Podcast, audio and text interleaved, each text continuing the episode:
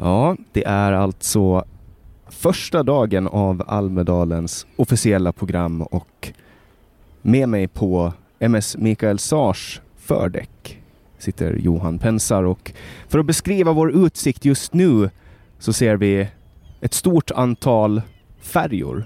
Vi ser till vår, vår högra sida, eller styrbord som man säger på en båt, ser vi alltså A214 Bellos. Det är någon form av militärt fartyg. På vår babordsida har vi Kustbevakningens stora Slite. Ovanför oss flyger JAS Gripenplan. Johan Pensar sitter med en banjohögern-keps och röker pipa. Det är som sig bör Almedalen 2022. Första gången på tre år. Och första gången för Johan Pensar vad jag förstår. Yes, det är första gången jag är här och eh, upplever den här eh, Eh, intressanta platsen då där politiker och näringsliv och makthavare och andra möts här i Visby. Eh, så det är spännande att vara här och vi har just haft ett superspännande möte med infrastrukturministern på Åland och säger man statsministern på Åland eller vad heter det? Det är motsvarigheten till statsminister, det som man på engelska skulle titulera som Prime Minister. Men uh, den officiella titeln är lantråd, så vi fick äran att dinera med fru lantråd Veronica, Veronica Törnros. Jättetrevligt och eh, vi åt gädda från Åland. Tyvärr inga kaneller utan någon annan eh, panerad variant. Kul att vara här Jannik. Berätta. Almedalen 2022, Ulf Kristersson. Vad är dina key takeaways? Ja, alltså till att börja med så vill jag säga att Ulf Kristersson levererade det här talet med en retorisk skicklighet som jag inte trodde att kunde eh, återfinnas hos den herren. Eh, I synnerhet inte när han då blev vald till partiledare efter Anna Kinberg Batra. Jag tycker att han levererade det med eh, bravur helt enkelt. Det var väldigt bra. Också innehållsmässigt så finns det några saker som man får säga att är spektakulära då man eh, vad jag åtminstone kan erinra mig, för första gången gick ut officiellt med att man kommer att ha Sverigedemokraterna som regeringsunderlag. Så de ska ingå i regeringen med andra ord? Alltså, eh, kollar man på det Kristersson har sagt tidigare idag eh, i intervjuer så kommer de inte att ha ministerposter, men de kommer helt klart att ingå i Eh, regeringsunderlaget om man ser det. Och eh, det var ju alltså inga förvånade eller sura miner. Det var liksom inga konstigheter där i moderatcrowden, utan det var snarare ganska glatt alltså. Och han, han hade också en, en retorisk uppbyggd grej där eh, han, han liksom eh, klanka ner på att Socialdemokraterna har skylt vissa saker på Putin och så drog han upp ett antal saker som Putin inte har gjort i Sverige och det tyckte jag att var ganska roligt. Så jag rekommenderar alla som lyssnar att gå in och, och pausa den här podden, gå in och lyssna och se på Kristerssons tal. Um, jag, jag, tror faktiskt att, att det här kan göra, kan vara en åtminstone en ganska stor delfaktor till att många centerväljare eh, väljer att, att då helt enkelt gå med den borgerliga sidan. Att Centerpartiet hoppar på? Ja, centerväljare. Alltså Centern kommer ju att splittras nu. I det här valet så är det så uppenbart för alla att de längre inte är en del av den borgerliga alliansen.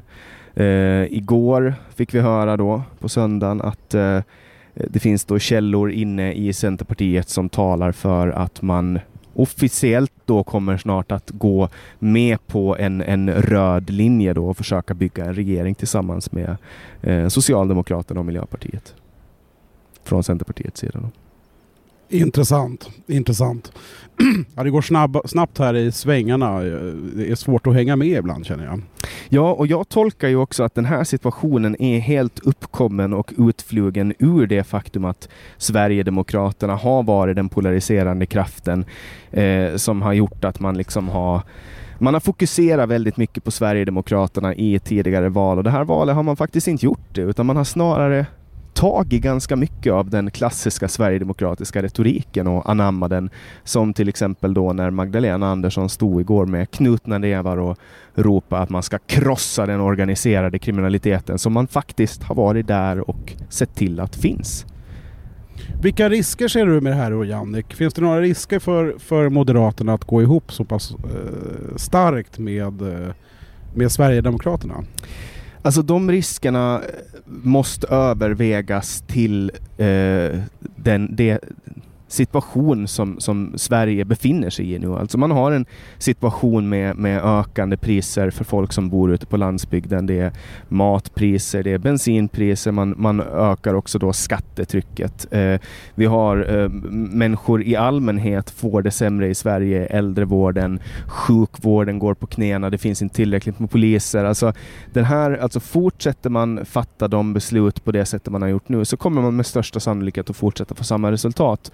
Och det finns bara ett alternativ som är emot det här. Och då får ju svenska folket ställa sig själva frågan är det värt att fortsätta bevara de värden som Socialdemokraterna pratar så mycket om och eventuellt då också fortsätta få de här resultaten som man har fått? Och jag tror att, att eh, risken att då, vad, vad, är, vad är det Sverigedemokraterna ska kunna göra? Är det liksom det man har pratat om under alla år, är att de ska införa någon form av eh, liksom gaskammare och det har liksom varit den eh, liksom retoriken. Men man har, börjat, man, man har börjat tappa den helt enkelt. Den, den retoriken är inte lika eh, närvarande längre.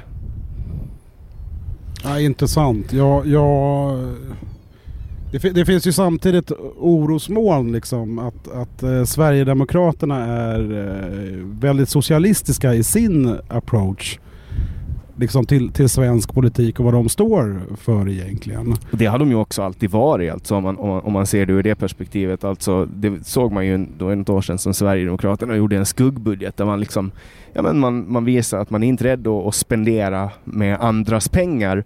Men, men är det så att man använder Sverigedemokraterna för att och, och liksom som stödparti då så, så kommer ju Sverigedemokraterna såklart ha mycket att säga till om men de har ju väldigt mycket på att förlora att, att liksom släppa fram en ny eh, vänsterregering och det är där som, som knäckfrågan i sådana fall för Sverigedemokraterna blir att, de, de kommer inte, tror jag, att våga fälla en borgerlig regering för att släppa fram en ny sosseregering. Så att jag tror att alla har att vinna på, på en sån lösning om det nu blir ett borgerligt maktskifte. Men regeringsbildningen kommer att bli svår om det blir eh, en borgerlig alternativ. Men jag tror inte att det, det finns ingen situation där det blir så svårt som förra gången. Du menar att det blir starkare, det blir ett starkare mandat för de som väljer att bilda regering den här gången? Ja, en, en röst på borgerligheten är en röst på borgerligheten om man väljer att lägga den på eh, något av de partierna som Ulf Kristersson räknar upp idag. Och en röst på Centern kommer att vara en röst på Socialdemokraterna och Miljöpartiet om man lägger den idag. Den linjen är tydlig med efter, efter dagen. Det, det kan jag absolut. Tror du då, det kommer de jag lyssnade på Elisabeth Svantesson igår och eh, som är blivande då finansminister får man väl eh, ja, hoppas på, får man säga så? Det får man säga. Och samtidigt de här liksom, priset vid pumpen, inflation som skenar, bostadspriser rasar, styrräntor går upp, bolåneräntor går upp. Elräkningen kommer ju se ganska svettig ut. Hur tror du att Kom, kommer en ny regering och ett borgerligt alternativ då, givet att de får folkets förtroende det här, kommer de lyckas förändra det här eller hur, hur, hur tror du?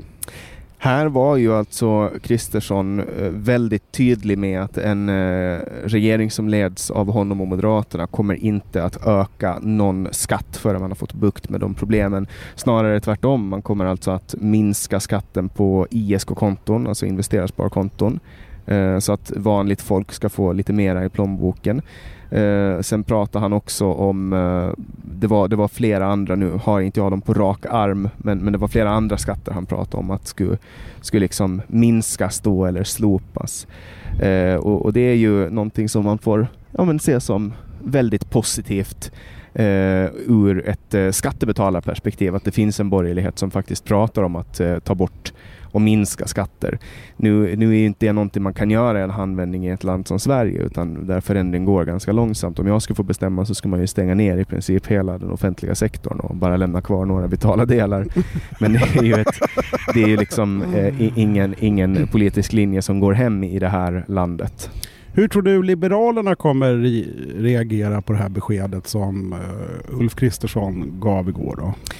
Ja, Eller idag, förlåt. Ja, det, var, det, är ganska varmt här nere och uh, det är väldigt mycket eh, så här politrucker går runt och det är tal och små tält och eh, massa, massa människor för mig som är ny här i, i ja, det här dagiset vi kallar Almedalen. Dagis, det, jag ska berätta lite om, om min, min spaning här på VSB tidigare. Nej men Liberalerna kommer, alltså så här, det var ju helt uppenbart då eftersom uh, Ulf Kristersson faktiskt delar en liten, ägnar en liten del av sitt tal då till att lovorda Liberalerna och deras satsningar på uh, skola och uh, lite annat. Att att de ingår i hans eh, borgerliga regering. Eh, det är ju he helt klart. Sen ägnar han ju också några rader åt Kristdemokraterna men också då Sverigedemokraterna. Eh, Liberalerna verkar ju kanske eventuellt klara av den här riksdagsspärren. Eh, vissa eh, borgerliga väljare kanske då väljer att hoppa över som tidigare har trott att Centern har varit ett borgerligt parti när de har lagt sig ner. Kanske väljer att gå med Liberalerna för att få de här extra, för, för att få dem över spärren. Alltså mycket av det här valet för borgerligheten handlar ju också då om att taktikrösta in Liberalerna. För att de där fyra procenten, om, om de inte kommer över spärren så kommer ju de att, att delas ut till övriga partier och, och även då vänsterblocket så att säga.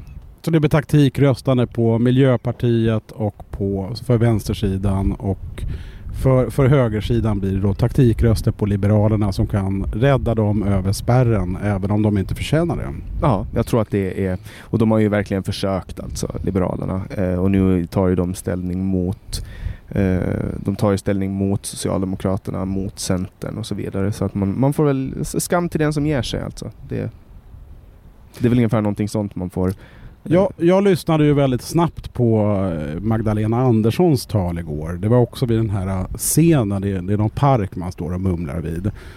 Jag, jag lyssnade några minuter så gick jag därifrån. Men det var väl egentligen förbjuda vinster i välfärden var väl ungefär det jag snappade upp och eh, bygga ett starkare samhälle tillsammans som tyvärr inte levererar särskilt bra. Eller vad säger du Jannik? Alltså rent retoriskt så var hennes eh, tal eh, briljant. Eh, men det är ju inte så konstigt när man är alltså statsminister.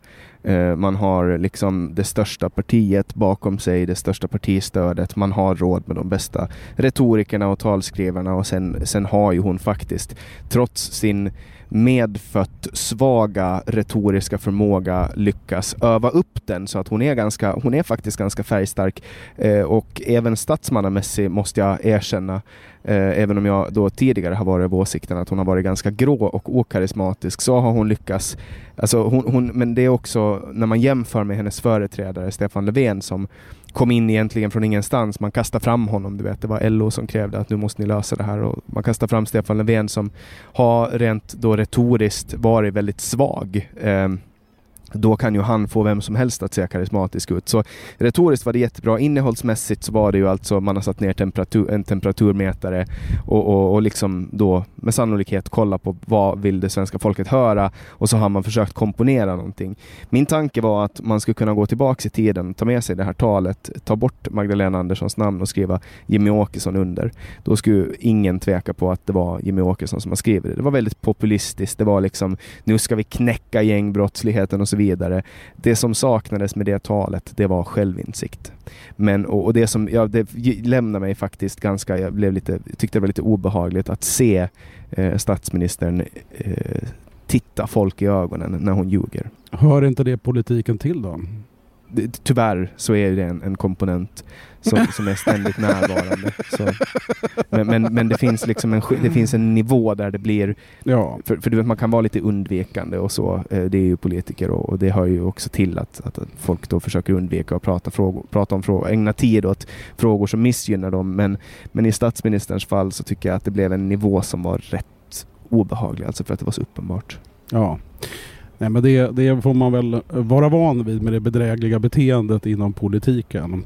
För mig som är ny här så det är ju väldigt lustigt med alla journalister och influencers och alla de här eh, festerna med vin och mycket människor och ministrar överallt. Eh, vad, vad, tycker du Jannik? Hur många gånger har du varit i, i den här eh, jag tycker att det är lite bisarrt, men, men det är ju mitt perspektiv.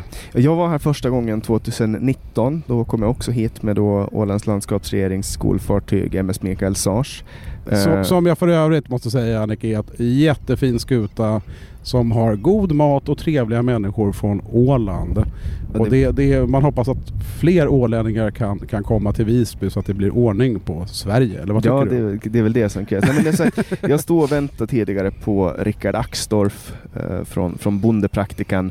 Eh, stod nere och du vet, det var, det var inte många minuter jag stod där men jag träffade Mikael Damberg och Anders Ygeman Mm. och Shekarabi och sen kom också Ulf Kristersson och jag såg Anders Borg och du vet, det är så här, de, de går runt men, och helt normalt. Men man Men- ser Men är det, är det vanligt folk då de pratar med eller blir det inte väldigt mycket sådär uh, lobbyister, Ja, här är, det, här, är det, ju- här är ju inte folket alltså, Nej. inte, inte i Men har man inte tappat lite kontakten med vanliga människor som eh, sitter med sina bekymmer, försöker få ihop sin ekonomi? Alltså det är bara min reflektion om det här ska vara representativt för Ja, nej, det, här, det här är, alltså Almedalen och människorna som är här representerar inte folket, det får vi se det. det Almedalen representerar det toppolitiska skiktet och Ja. topp i näringslivet. Alltså jag träffade Petter Stordalen och så vidare. Och jag och, och minister Wikström och, och Rickard Axdorff satt och fika och så kom Ulf Kristersson förbi Mm. och vi pratade lite med honom. Han, han liksom så här, och det här, det här är, det är representerat, det så gör ju inte han i normala fall. Det är liksom, det är, och så. Det, det är ju inte det här representerar inte folket, det får man säga. Men det som kablas ut härifrån, när hela Sverige tittar mot Almedalen, det är ju i syfte att prata med eh, befolkningen. Men, men eh, tanken när, när eh, Olof Palme höll sitt tal där på något flak 1968, eller vilket år det nu var, var ju knappast att man skulle ha den absolut vitaste och mest eh, toppklass, alltså hö, hö, högsta klassen ska förkovra sig i champagne på Visbys gator tillsammans med toppar från näringslivet och så vidare. Det var ju knappast tanken, men det är väl det det har blivit. Men en komponent som jag har noterat saknas, eh, inte bara delvis utan faktiskt helt, det är att Förra gången jag var här och alla andra år som jag har bevakat Almedalen så har man alltid pratat om nazisterna. Det har varit nazisterna står där, nazisterna gör det. Inget snack om dem ännu. Det är måndag än så länge men eh, det har varit en, en liten grupp högljudda män som har fått oproportionerligt mycket media och jag tycker mig inte ha ens noterat någonting. Ja, men jag ser ju lite SD, men de är väl ganska eh, tysta i debatten, eh, vad jag har sett i alla fall. Eh,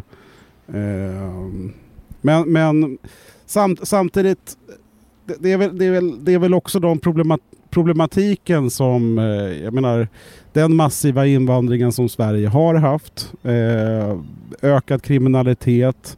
Elisabeth Svantesson tog ju upp det här med inflation och att vanligt folk faktiskt kommer få det sämre.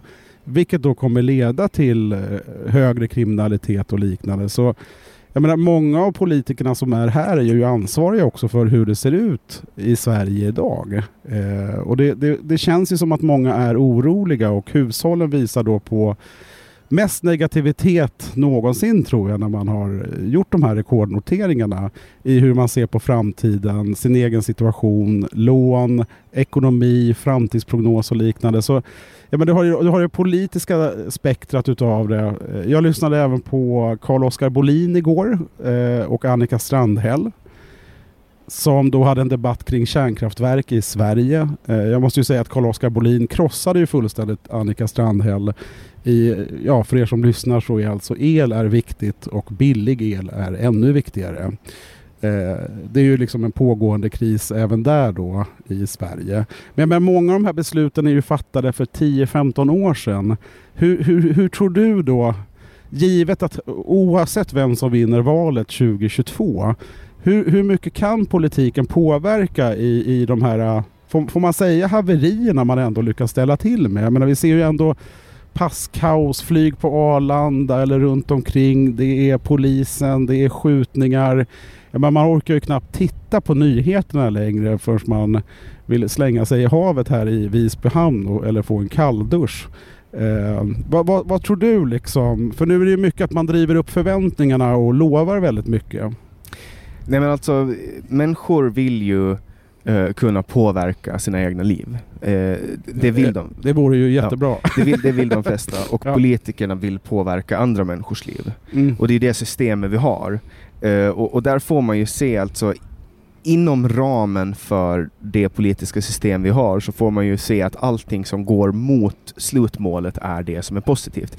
Det är ju därför som vänstern vill att, att varje gång ett företag blir förstatligat eller varje gång eh, en ny myndighet öppnas, då ser ju de närmare sitt endgame. Uh, och det är, så, det är så det kommer sig att Vänsterpartiet stöder Socialdemokraterna. Även om Socialdemokraterna har ett annat endgame så kan de dela mål på vägen. Och det är väl det som är, är liksom, uh, som man får se då, även om jag då är ganska långt till höger, alltså på den frihetliga skalan om, om Moderaterna, att, att det är liksom glädjande besked att se hur uh, Moderaterna nu pratar om de här ekonomiska frågorna som faktiskt berör oss väldigt mycket. För att det finns en utbredd okunskap i hur ekonomi fungerar inom det socialdemokratiska partiet. Men, man, man men, vet hur man uppbär skatt och man vet hur man spenderar andras pengar. Det vet jo, man. men är inte Moderaterna eh, ungefär lika duktiga på, på eller mittenalternativen? Eh, tänker jag då. Så jag menar, eh, många av de effekterna och konsekvenserna vi ser är ju också som till följd av en borgerlig regering som man hade makten 2006 till 2014. Mm, de har ju också nu, tror jag, Moderaterna fått sig en ordentlig tankeställare över vad de har ställt till med. Och får de en ny chans så tror jag nog att de kommer att, att, korrigera några av de sakerna. Men jag tänker också, jag tycker det här är viktigt med de beskeden idag. Jag tänker hon Anna Kinberg Batra som jag, jag personligen tyckte var, var ganska förnuftig och vettig. Eh, hon fick ju avgå för att hon eh, släppte fram eh, Sverigedemokraterna också. Och, och, det enda oron jag har i det här är ju att om jag tittar på Sverigedemokraterna så säger ju de att de är socialkonservativ. Så det är ju som sossarna fast lite mer konservativa och som inte gillar invandrare då. Vad, vad, kan det bli en ohelig allians i det här? Eller kommer Socialdemokraterna skifta undan det här? Det, det, blir ju ändå intressant att se. De har, de har spelat ut alla sina kort eh, mot Sverigedemokraterna genom att eh, klistra på de här gaskammarepiteten på dem och folk har börjat se att det här stämmer inte. Alltså det är en, en miljon människor i Sverige ungefär röstade på Sverigedemokraterna förra valet. Att säga att en miljon eh, av Sveriges befolkning är, är liksom nazister och invandrarfarliga och hit och dit, det, är liksom, det funkar inte längre. Anna Kinberg Batra förstod att framtiden är en, en borgerlighet tillsammans med Sverigedemokraterna, men hon sa det för tidigt och hon fick också bära hela hundhuvudet och löpa gatlopp för den biten. Eh, och eh, så kom det sig att nästa statsminister inte blir eh, AKB utan då Ulf Kristersson. Eh, du, du, då du tror att borgerligheten tar hem, jag är ju tveksam. Sk skulle valet vara idag så tror jag faktiskt det, ja.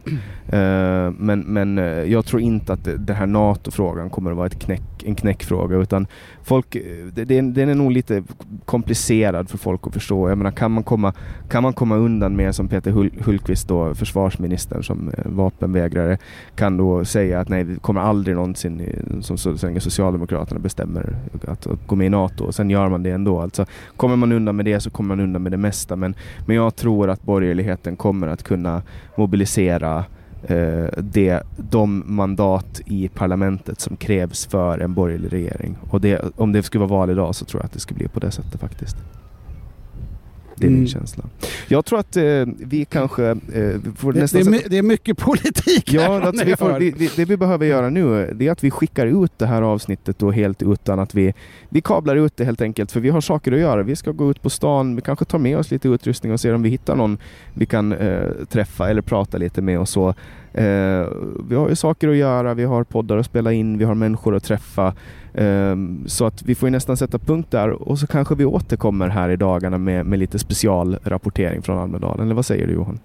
Ja, men det tycker jag låter bra. Vi får dricka rosévin. Det var lite torrt med det tycker jag. Det är skärpning till er allihopa där om någon lyssnar. Eh, mer rosévin och sen så lyssna på alla de här äh, människorna som eh, säljer sitt tankegods här på stan. och sen rapporterar vi. Så får ni lite reflektioner här med perspektiv och uppdateringar för vad som händer inom politiken då i Sverige på plats från Almedalen 2022. Och eh, tack Janne för att du orkade lyssna på talen och förklara för mig vad de sa egentligen. Ja, och till er som har lyssnat på den här sändningen från Mikael Sars fördäck direkt från Visby, eller inte direkt, men åtminstone en liten stund i oredigerat format. Eh, god utsikt, trevliga människor, det politiska toppskiktet. Generation EX, Jannik Svensson, Johan Pensar checkar ut och går ner på Visbys gator. Tack för det här. Ta hand om er. Hej!